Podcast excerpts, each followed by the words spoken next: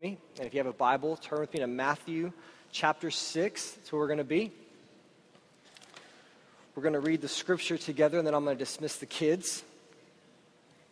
It's Matthew chapter 6. Matthew's kind of the second half of the Bible. Uh, if you don't have a Bible, then um, we'll have it up here on the screen for you. Matthew chapter 6, starting in verse 5. This is the words of Jesus.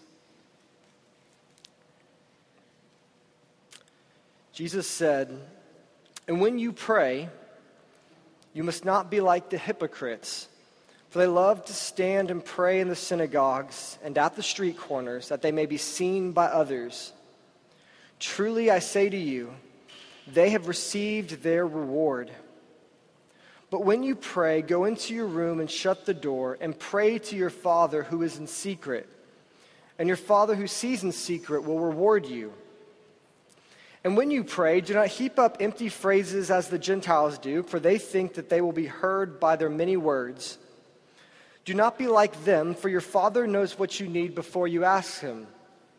Pray then like this Our Father in heaven, hallowed be your name.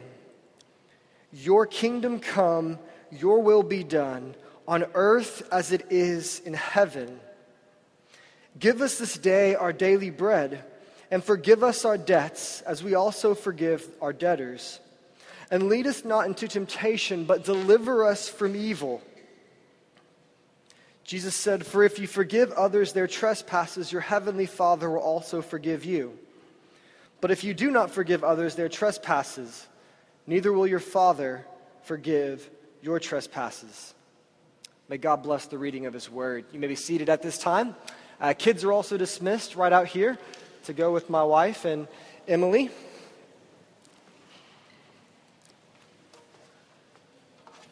As well, our uh, ushers will be coming around to begin taking the offering. As always, we thank you for your generous gifts to the church.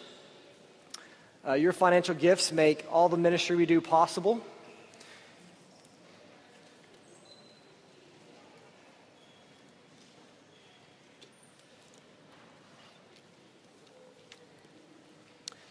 And if it's okay this morning, I just want to um,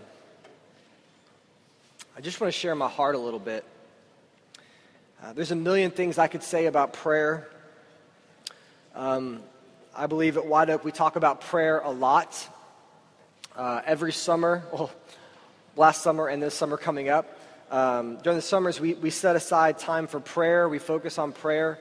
Um, I, I think everything we do as a church is birthed in prayer. And so we talk about prayer a lot, but I want to encourage you to pray personally. And here's the reason because prayer is letting go of the control you never had and wading into the Father's love.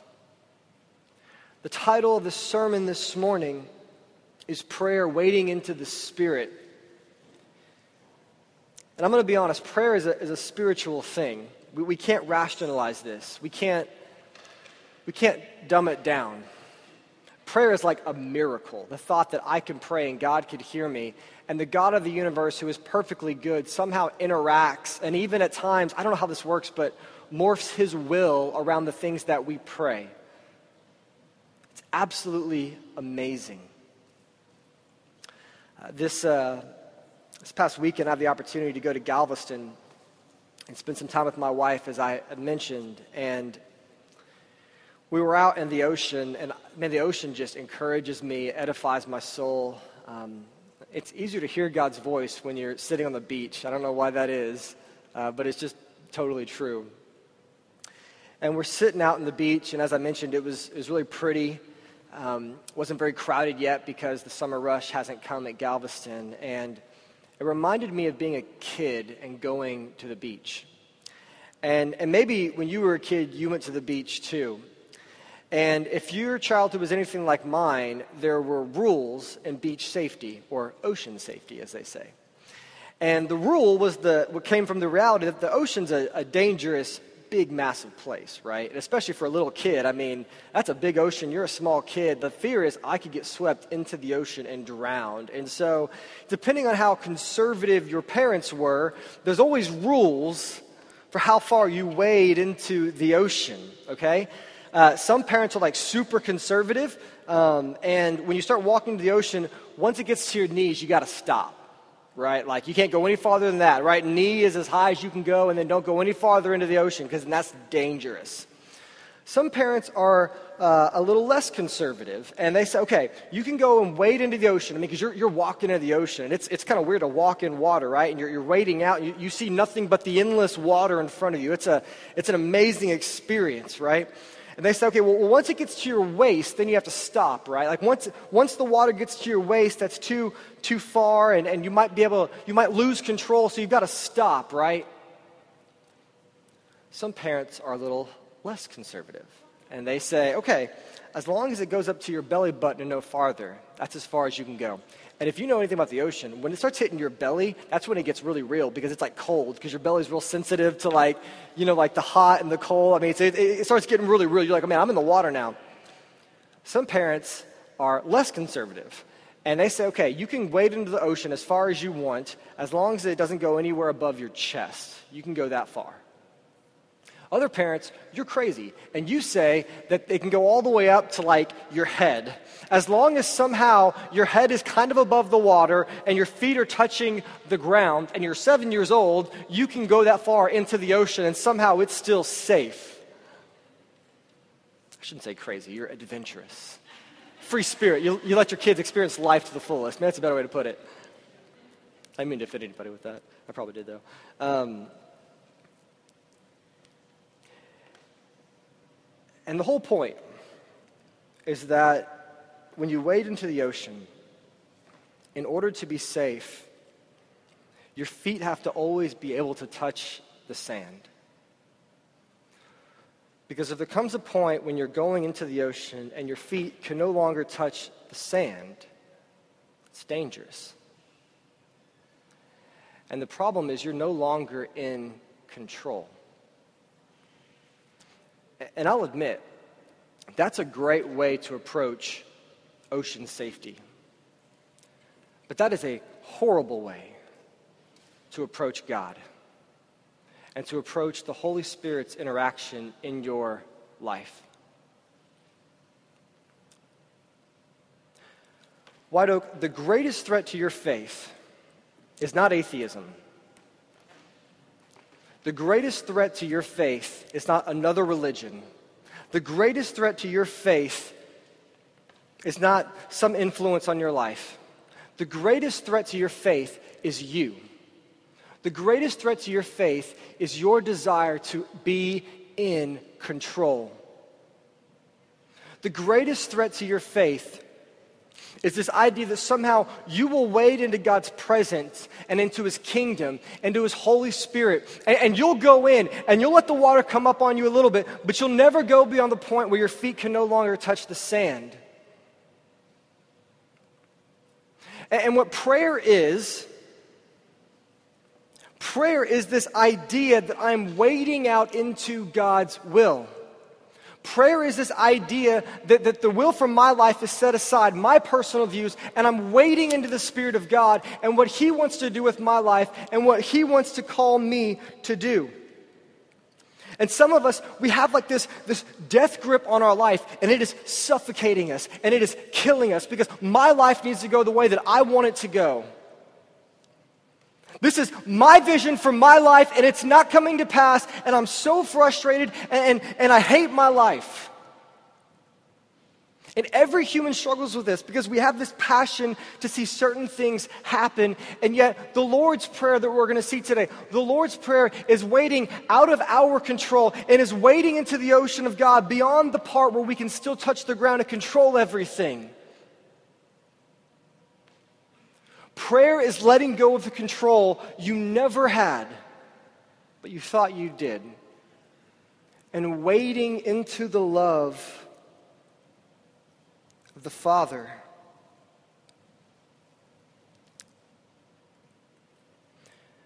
You cannot pray the Lord's Prayer and remain in control of your life.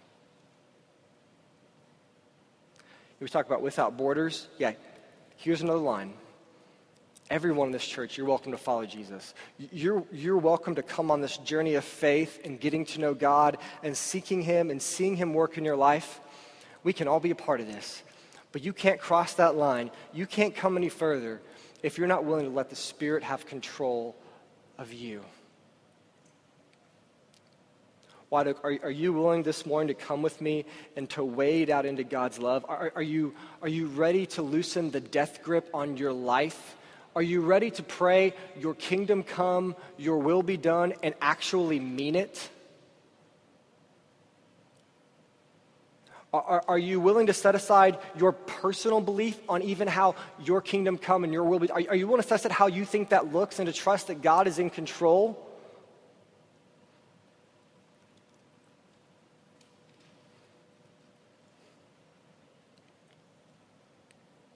You see, prayer is that moment in the ocean when your feet can no longer touch the sand.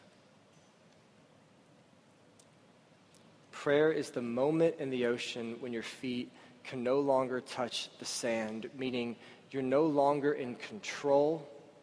And even, you know, kind of like when you're swimming, I mean, you've got some control, right? I mean, you can kind of, I'm, I'm a horrible swimmer, right? So I'm, I'm not a good example of this. You can kind of direct where you're going, but it's a lot easier when your feet are touching the ground, isn't it? You see, we are called to be immersed in the Holy Spirit, to be spirit led.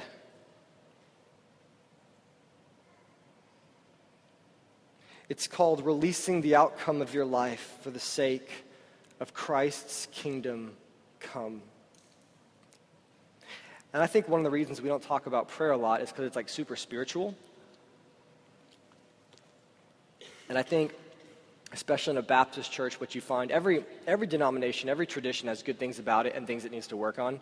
Um, in the Baptist church, we're, we're usually pretty good about order and the Bible, and, you know, we, we hold to the truth of Scripture. We let the Bible mold our lives, you know. Uh, one of the things that probably we can grow in, as evidenced by the prayer room we just opened, is like prayer and the more spiritual aspect of the faith because and the problem with the spiritual aspect of the faith for us is like we can't control it right? Like it's it's uncontrollable. You can't manipulate the spirit. You can't make it do what you want it to do because prayer is the moment when your feet can no longer touch the sand right? Like it's that moment when you're you're wading in. You're you're totally immersed. You're totally at the will of the current of god in your life and and and you're not in control anymore. There was this moment in the prayer room. We dedicated it uh, not this past Wednesday, but the Wednesday before, about 10 days ago, we gathered in there. About 40 people from our church showed up, and, and, we, we prayed in that room. And there was this moment where after we prayed together, we broke up into groups. And so if you go into the prayer room, you'll see there's two rooms in a general area. And the room that's uh, in the, this, on this side in the back is the room where we pray for like the local church, the city. The, the room on the other side is where we pray for the world, the global church, the, the nations, and, and, the general area is just really designed to be a general area. But we broke up into like some people were praying in one room for the city, and some were praying for the world, and we were in the main room praying for our church.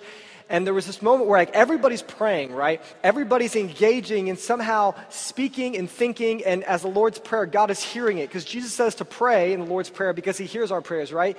And we're all praying. And there was this moment where I could hear every room praying a different thing. And I'm like, my goodness. God can hear all of these things. And it just reminded me that prayer is like this it's a spiritual thing. It, it's not within our control or even within our comprehension. And I'm like, man, God does not have to pick and choose who he wants to love or who he wants to interact with. God is so big and so perfect. He wants to do so many things in the world that he's listening to every single prayer that's being said and he's excited and he's interacting with it and he's blessing the faithfulness of our prayers. And when we pray, it's so humbling because we stop doing and we just start being with God.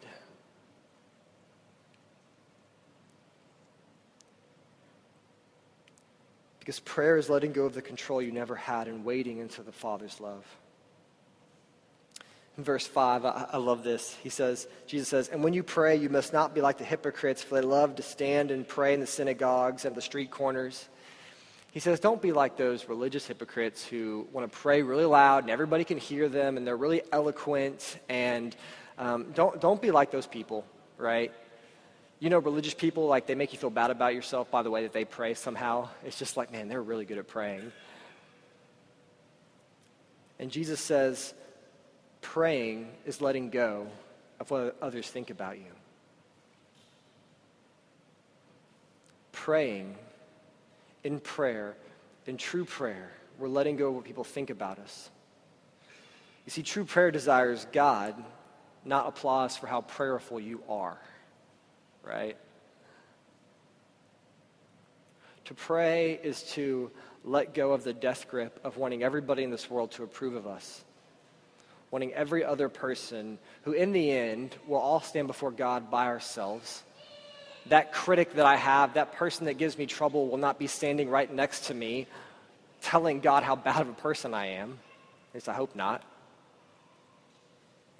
In the end your life, and you know this, it's really between you and God. And prayer is letting go of what other people think about you. And then he says, and, and when you pray, do not heap up empty phrases as the Gentiles do, for they think that they'll be heard for their many words. Here, Jesus is saying that prayer is letting go of our attempts to manipulate God. Some of us, we have a prayer formula, okay? And I've had different formulas throughout my life, right? I remember when I was a kid, there was this one time, like, I prayed for something, and uh, I prayed this, like, different kind of prayer. I used, like, a different kind of word. I, I actually, I referred to God. What was the It was, like, Hosanna. For whatever reason, I was employing the word Hosanna in my prayer. And I prayed to God, and uh, He actually answered that prayer. And so I was like, probably like 11 or 12, and I, I began to believe that every time I prayed in the name of Hosanna, or I used that word of God, because God has many names, right? Um, whenever I prayed that, uh, to Hosanna, like he would answer my prayer, right? And so that was like my trump card. When I, when I needed something, I would pull out Hosanna in my back pocket. I'm like, Hosanna! Hosanna! I like this girl. My team's losing. I don't like that person.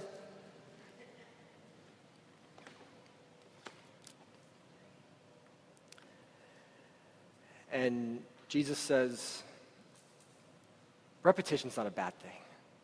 But thinking that because I repeat the same prayer a million times, that somehow I'm going to manipulate God, I'm going to make him do what I want. Because once again, prayer is is, is letting go of our attempts to manipulate God. We must always be searching our hearts. God, do I really want your kingdom come, or, or do I want to do what, what I want you to do? And, here's the thing I'm going to be real for a second. I, I know this is hard. And, I'm not telling you to, to fight through prayer. I'm not telling you to just like suffer because uh, it really doesn't matter what you think or want. God's going to do what he wants anyway. Just do the right thing. Be honest. Like, like no, no, no. I, I believe with everything in me that when we let go of our life, like our life, and we wade into the love of the Father, like when we really say, God, look, I'm going to pray to you, and I'm going to actually somehow trust by the power of your Spirit that like life will play out the way that you want it to play out for me that, that my job, that, that my family, that my circumstances, that my anxieties, I'm, I'm just going to let things come as they may. I'm going I'm going to just let it go. That is the best way to live your life. That is the best way. Like, like literally, there is no logical, more, more peaceful way to live your life than to truly believe that God loves you, that He hears you when you, when, when you pray, and that you have a beautiful inheritance coming for you. And no matter what happens in this life, God will use everything for the good. That is the best way you could ever lose, live your life. It's like letting go of everything, letting go of your desire to control and manipulate things.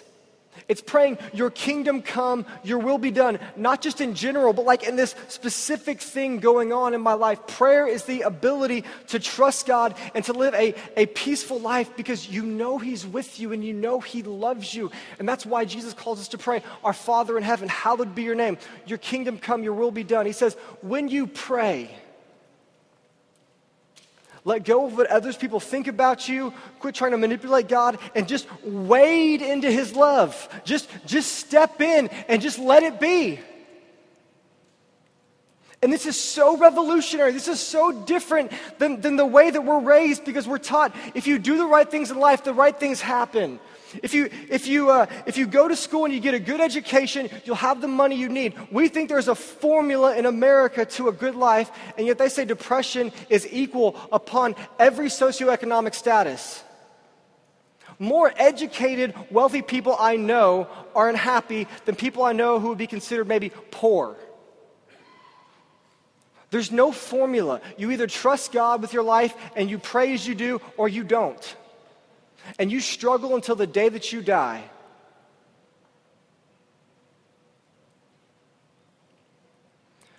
the reason why I say, why I'm using this analogy of wading into the ocean is because we're, not so much focusing on, on certain outcomes and circumstances, we're just trying to know God. We're trying to, to, to let the, the sum of our life be the reality that He loves us and He is with us and He has died for us that He has redeemed us. And we live our life within the truth of what God has said, not like the outcomes that we're so anxious about happening. It's like, what is the will for my life in, in marriage? Like, like, what does that look like? Who will I marry? What are my kids like? How are my kids going to turn out? How are, um, how's my job situation? Like, what's this going to be? Like, I mean, am I going to do the same job for like my entire life and I hate it?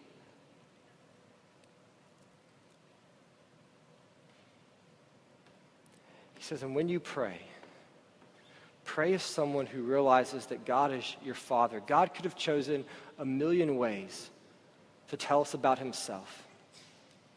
And He said, I'm your Father. When I introduce a lot of, or when I talk to a lot of you, I, I intentionally try to, um, and you probably notice this, like I, I try to refer to you as a friend or somebody in the family or as a brother or as a sister or someone. I, I constantly like will intentionally say those words to you because I'm, I'm trying to convey to you that I really view myself as somebody who loves you, who cares about you, and, and I really see myself as, as, as your brother in Jesus. Like I really, really see myself as that in your life.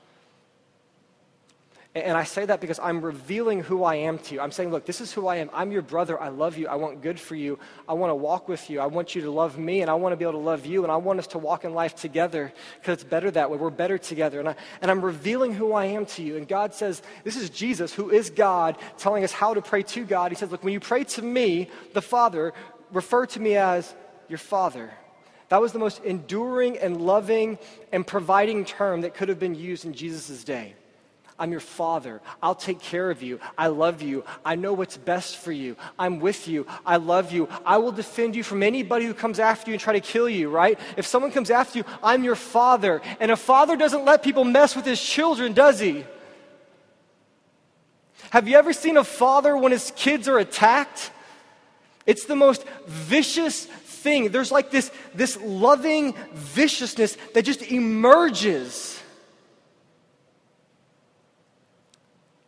Have you seen a father when there's, when there's no food on the table for his children? Have you ever seen a loving father, the things that he will do to provide for the kids that he loves?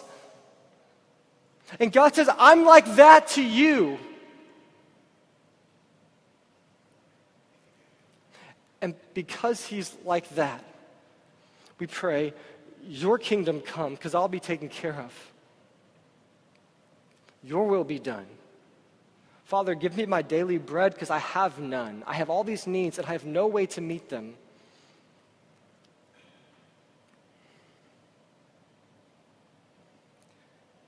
The Lord's Prayer is wading into dependence on the Father. I think I have a screen of that.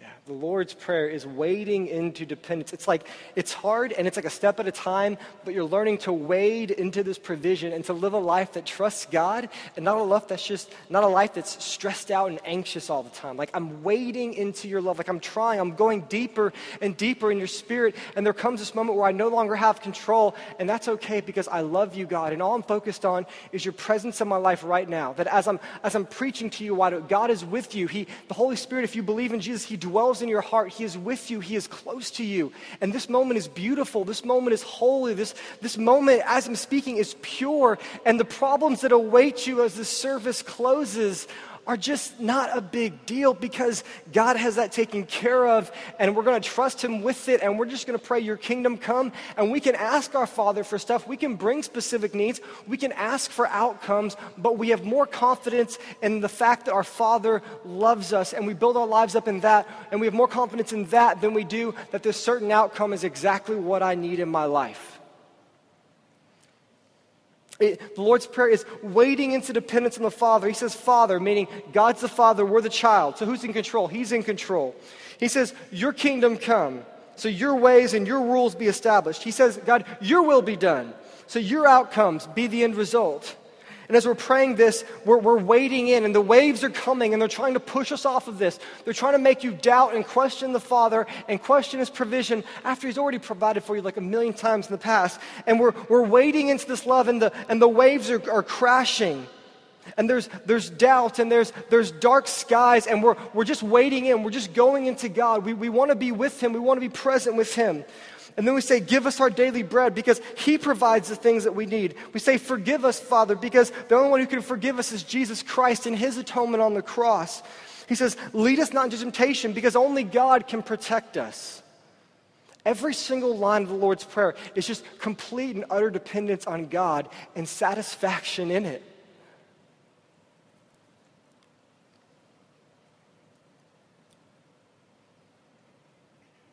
We need to quit trying to control our lives and simply walk with God. The greatest threat to your faith is your desire to be in control.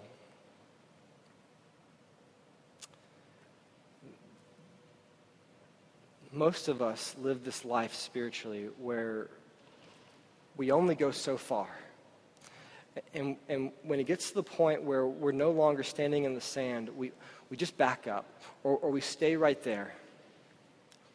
And, and I think the greatest sign of that is like anxiety, it's worry, it's frustration, it's anger. Like when those things are emerging in your life, um, that's because you're still got your feet in the sand and you're still mad because your outcomes are not coming to reality. That's a sign that we don't trust God. And I'm there with you. I, I, there were a couple things I really worried about this week. And as I'm preparing this sermon, I'm like, man, I'm such a hypocrite, you know? Man, this is hard to preach this. But, but, I, but I'm wading in and I'm growing in these things, right?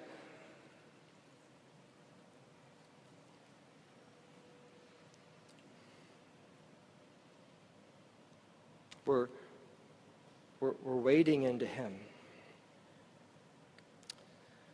Many of you uh, celebrated St. Patrick's Day this week, I'm sure.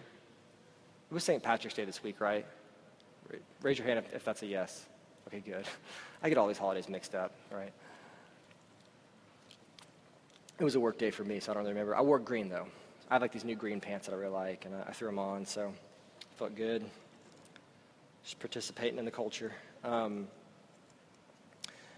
and so I, I don't like just ritually doing things. Like, I want to know why I'm doing something, right? Um, I don't like just singing songs in church because that's what we always do. I want to know why we do it. I want to understand it. I've always been that way. And so I, I was like, St. Patrick says, like, I need to look up what this guy did, right? And it was so amazing as I was preparing the sermon. I, I read about this guy's life, and it was amazing. He was born in, in 5th century Britain, and St. Patrick, um, I guess he wasn't St. Patrick when he was 16 years old, but um, whatever he was, he was St. Patrick. And um, born to a wealthy family, and his family was considered to be kind of like nominally Christian, meaning they said they were Christian, and but you know, once again, it, I guess they didn't wade in very far to the water. And um, when he was 16 years old, um, Irish raiders raided his family's estate in Britain. And not only did they destroy his family's estate, but they actually captured St. Patrick and they imprisoned him. And they took him back to Ireland with them. And for literally six years, so from ages 16 to 22, St. Patrick was imprisoned in Ireland, away from his family, thinking he would probably never see them again.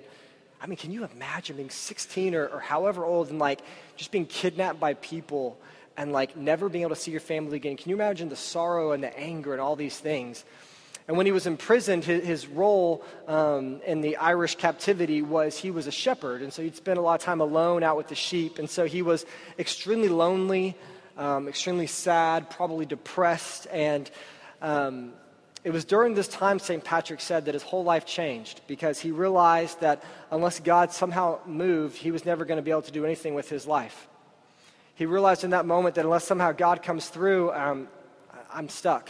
I'll never see my family. Like he, he realized he was totally out of control, completely dependent upon God. And so it was during these six years of captivity that St. Patrick really began to, to grow in his faith, right? Faith wasn't just something that he said, it was something he did. He prayed, he wanted to grow. He didn't just show up at church. I mean, he was really, really, really wanting to do this. And he began praying to God and, and walking by the Spirit. He was wading into the Father's love for him. And he said one day he felt God tell him, All right, St. Patrick, it's time to leave captivity. Six years in, just it's, it's time to go. Time in, in being imprisoned, it's up. So I said, okay. And so somehow he escaped and he walked 200 miles from the place that he was imprisoned to the Irish coast and was able, by God's grace, to get across the ocean, back, or not across the ocean, but, but back to Britain on a ship And he's so moved by the fact that the second that God said to go, all of a sudden he was able to do it and to get there safely. He said, God, I'm giving you my entire life. I've learned when I depend on you, when I trust on you, everything goes well. And so he said, God, what do you want me to do? And so he decided that what he was going to do was not only was he rescued, he was going to go back and be a missionary to those idiots that captured him. Those evil people. He was going to go preach the gospel to them because they obviously needed it. You ever met an Irish person? You ever met an unruly Irish person? they need Jesus. we all do, but they really need Jesus. And he began training to be a priest to go back to be a missionary to them. And it took him 15 years. Side note, sometimes God's will takes a little while. It took him 15 years, and then he was finally ready and he went back over to the people that had imprisoned him, established a church there, preached the gospel. Thousands, thousands were saved. And the turning point in his life was when he got to the point where he realized, I am just totally dependent on God. And that's what prayer is. That's the essence of it. You know, I, I, could walk you through the Lord's Prayer and say, okay, worship, and I give you like the acronym and, and all that kind of stuff, but, you know, but you'd forget it. We should model our prayers after the Lord's Prayer. We should, we should pray like that, but, but the reality that the whole Lord's Prayer, the whole point is just, God, I love you, and I know you love me, and I'm, I'm depending on you for everything, and I'm not going to worry. Like, that's, that's, the, that's the crux of everything he, he asks us to pray. He says, Forgive your enemies because I'll take care of that. You see, justice will be brought, but he doesn't tell us to go get that justice. He says, depend. So, so prayer is like wading out into dependence on the Father. And St. Patrick, who said, My whole life changed when I was totally dependent upon God. My whole life began getting started. Everything changed when I finally just lived a life walking every day where God wanted me to go. And I didn't worry because I knew that His kingdom was coming regardless of what happened in my life.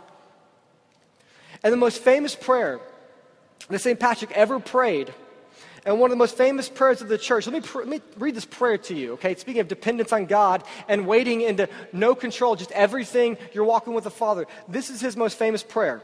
St. Patrick prayed, Christ with me, Christ before me, Christ behind me, Christ in me, Christ beneath me, Christ above me, Christ on my right, Christ on my left, Christ when I lay down, Christ when I sit down, Christ when I arise, Christ in the heart of every man who thinks of me, Christ in the mouth of everyone who speaks of me, Christ in the eye of everyone that sees me, and Christ in every ear that hears me. That's praying the Lord's Prayer.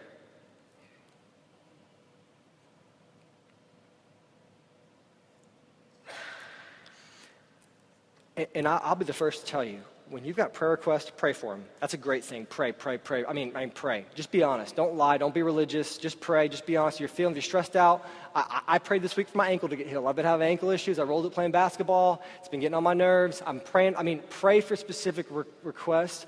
But if prayer just becomes, God, give me everything I need, give me everything I want, give me everything I need, give me everything I want, who is that prayer really about? Who is that prayer really worshiping? What kingdom does that prayer want to see come?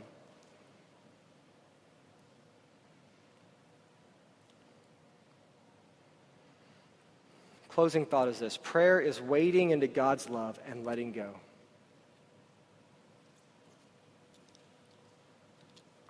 Everyone's been talking about the sun and like it's been so depressing recently you know it's been so dark. I mean literally i don't think we've had a sunday with the sun was fully out in like probably over a month. And it's, it's funny we, we want the sun to come out so badly. We, we, it, it just encourages us. So i don't know what's weird but it just does. And it's just like this thing that we desire so much there is nothing we can do to control that. But to be thankful when it does come out That's, that's the point. Like, that's the essence. That's everything. Christ in me, Christ with me, Christ behind me, Christ in front of me, Christ in every eye that sees me, Christ in every ear that hears me. Just Jesus, Jesus, Jesus. And this is why when we're stuck in our sin, when we're living a life without Jesus, we're, we're not connected to the Father. And the only way that we can be saved is through Jesus. Not, not because, like, he's just some mean, you know, in, exclusive kind of guy, just because everything is Jesus. Everything goes through him. Salvation goes through him. Happiness goes through him. Trying to, to be saved, try to spend eternity in heaven, trying to do anything outside of Jesus is just a lost effort. If you're here this morning and, and you're not walking with Jesus and you're, you're thinking you're a good person and you're thinking all these things, your righteousness goes through Jesus. It's not your own. Those will spend eternity with the Father who call on the name of Jesus because he was the revelation of who God was. And through him, we find everything that we need. The same reason we pray is the same reason we're saved through the gospel because everything is in him, everything is through him, everything comes as a result of his love for us. And so prayer is ultimately wading out into the love of the Father in the presence of God and letting go. God, what do you want to do with my life? What do you want to do with my eternity? When's your kingdom come? When are you going to reach all the nations? God, let, uh, let me be someone who prays and then just lives a life outside of that prayer. And then I trust, God, that you are doing everything. And I'm just a, a, a blessed part of it.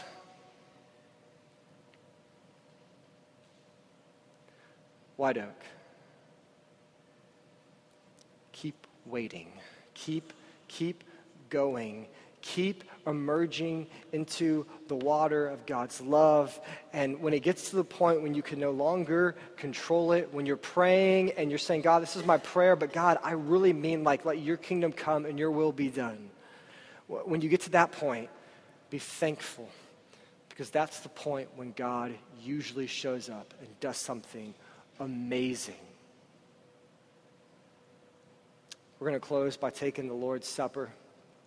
And we've been doing this um, every single week as a way of enabling the people in our church to respond.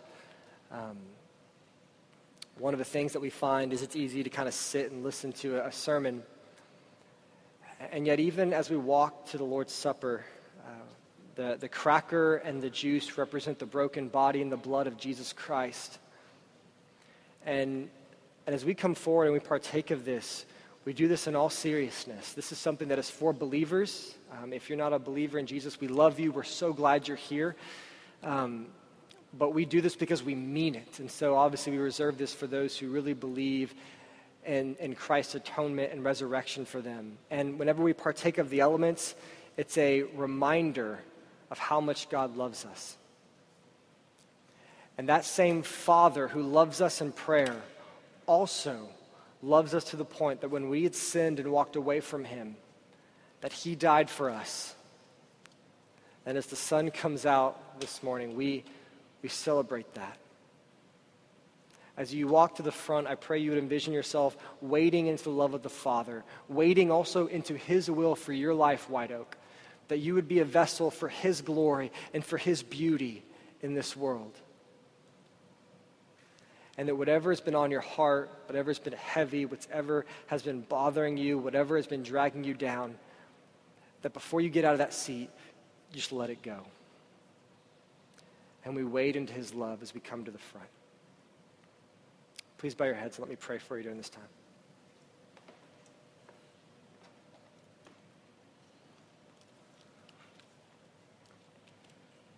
God, we're not praying right now because it's what we always do to close a sermon. God, we come before you right now because you love us and you hear us. God, lead us to pray personally. I believe the the greatest difference often between a vibrant faith and a stale faith is just personal prayer. And God, I pray that you would teach us to trust your love for us and your provision for us. God, I pray for my brothers and sisters in this room right now who I love, who I have the honor of walking with in this life. God, I ask that you would minister to their hearts during this time. I pray that as they, they walk forward to take the Lord's Supper,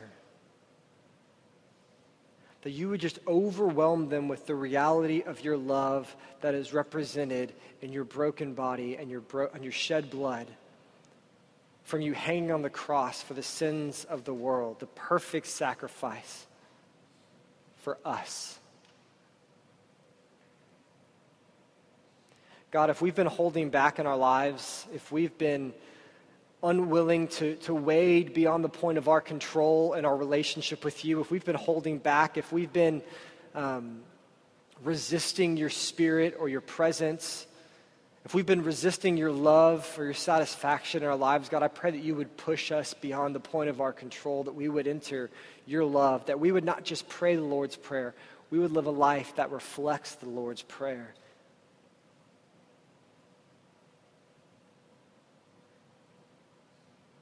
And our Father in heaven, hallowed be your name. Your kingdom come, your will be done. Give us this day our daily bread. Forgive us of our sins as we forgive those who have sinned against us. And lead us not into temptation, but deliver us from evil. Amen. Would you stand with us at this time?